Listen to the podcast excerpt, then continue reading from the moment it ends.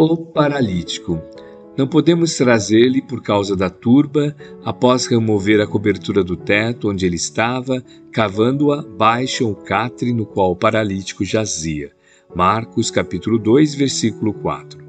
Muitas pessoas confessam sua necessidade do Cristo, mas frequentemente alegam obstáculos que lhes impedem a sublime aproximação.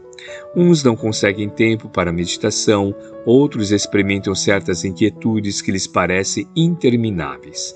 Todavia, para que nos sintamos na vizinhança do Mestre, como legítimos interessados em seus benefícios imortais, faz-se imprescindível entender a capacidade dilatar os recursos próprios e marchar ao encontro dele, sob a luz da fé viva.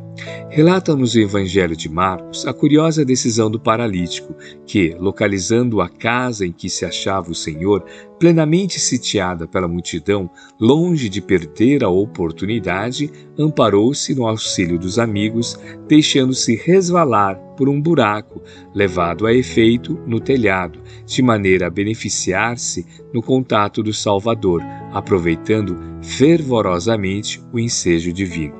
Recordo o paralítico de Carfanaum, e na hipótese de encontrares grandes dificuldades para gozar a presença do Cristo pelos teus impedimentos de ordem material, dirige-te para o alto, com o amparo de teus amigos espirituais, e deixa-te cair aos seus pés divinos, recebendo forças novas que te restabeleçam a paz e o bom ânimo.